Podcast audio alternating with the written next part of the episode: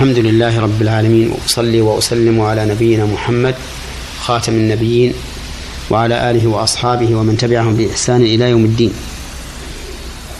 أما بعد أيها الإخوة الكرام فهذه هي الحلقة الثامنة والأربعون من حلقات أحكام من القرآن الكريم.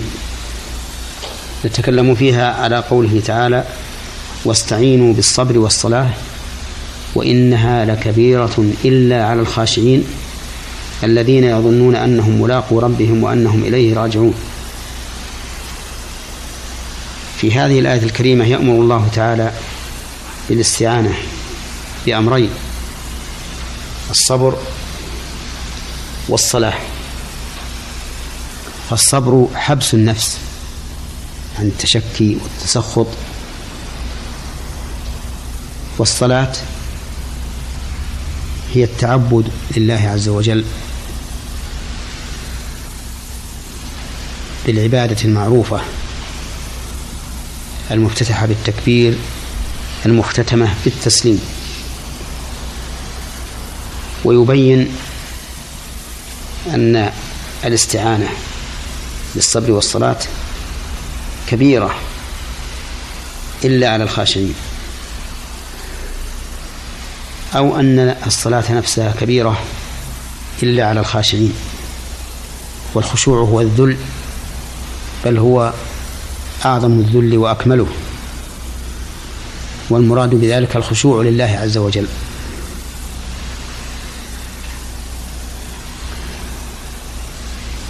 هذا هو معنى الآية أما فوائدها فكثيرة منها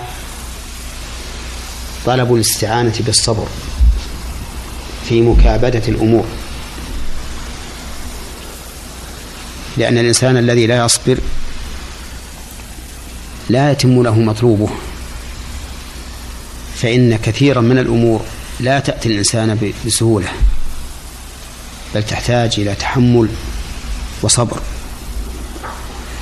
وقد ذكر أهل العلم رحمهم الله أن الصبر ثلاثة أقسام. صبر على طاعة الله.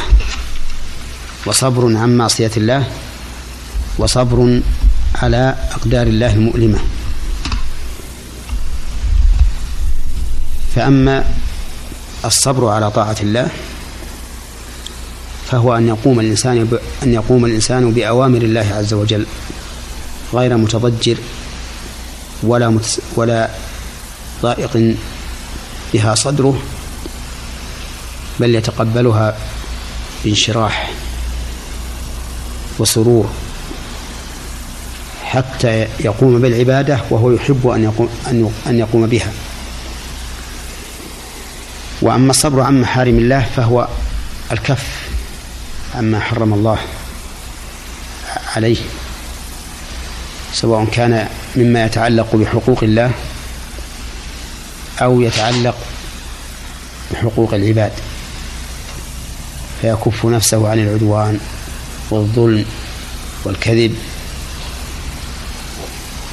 وعما هو أعظم من ذلك من الشرك والكفر ونحو هذا. والثالث الصبر على أقدار الله المؤلمة لأن أقدار الله تعالى قد تكون ملائمة للإنسان يفرح بها ويطمئن إليها ويسر بها وهذه لا تحتاج إلى صبر. اللهم إلا إلى صبر على شكرها. والثاني أقدار مؤلمة شاقة على الإنسان يتعب منها. فهذه أيضا فهذه تحتاج إلى مصابرة وإلى عناء فكلما مر الإنسان نفسه على الصبر والتحمل ازداد ثباتا. وحصل له من مطلوبه ما لم يحصل له لو تضجر.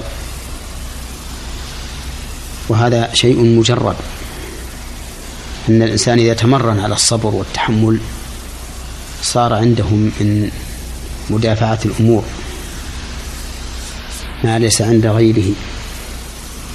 ومن فوائد الآية الكريمة الاستعانة بالصلاة. على مكابدة, مكابدة الأمور أيضا. وقد ذكر عن رسول الله صلى الله عليه وسلم أنه كان إذا حزبه أمر يعني كربه وشق عليه فزع إلى الصلاة. وذلك لأن الصلاة تنسي الإنسان الدنيا إذا كان مخلصا فيها فإن الإنسان يقف بين يدي الله عز وجل يناجيه. يتقرب إليه بتعظيمه وتلاوة كتابه ويناجيه بالدعاء يقول رب اغفر لي ارحمني وما أشبه هذا. فيتسلى بها الإنسان عن أمور الدنيا وحينئذ يتحمل المشاق.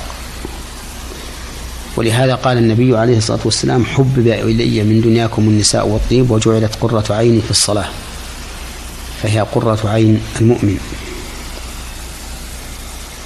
ويذكر عن عروة بن الزبير رحمه الله وهو من الفقهاء السبعة الذين اشتهروا في زمن التابعين أنه أصابته آكلة في رجله وقرر الأطباء أنه لا بد من قطعها. ولم يكن في ذلك الوقت بنج يبنج به الإنسان. فقال لهم إذا دخلت في الصلاة فأتوا واقطعوها. لأنه إذا دخل في الصلاة اشتغل بها عما سواها فتقطع رجله وهو لا يشعر من شدة تعلقه بالله سبحانه وتعالى. ومن فوائد الآية الكريمة أن الخاشع المطمئن لأمر الله المخبت له تسهل عليه الصلاة ويسهل عليه الصبر ولا يكون أمرا شاقا عليه. لقوله تعالى وإنها لكبيرة إلا على الخاشعين. أما الآية التي بعدها فيقول الذين يظنون أنهم ملاقوا ربهم وأنهم إليه راجعون. يظنون أنهم ملاقوا ربهم أي يتيقنون ذلك. كما قال الله تعالى يا أيها الإنسان إنك كادح إلى ربك كادحا فملاقيه. فهم موقنون بأنهم ملاقوا ربهم وراجعون إليه وأن الله عز وجل سيحاسبهم على أعمالهم. وفي هذه الآية من من الفوائد إثبات لقاء الله وأن الإنسان سيلاقي ربه وهو كذلك.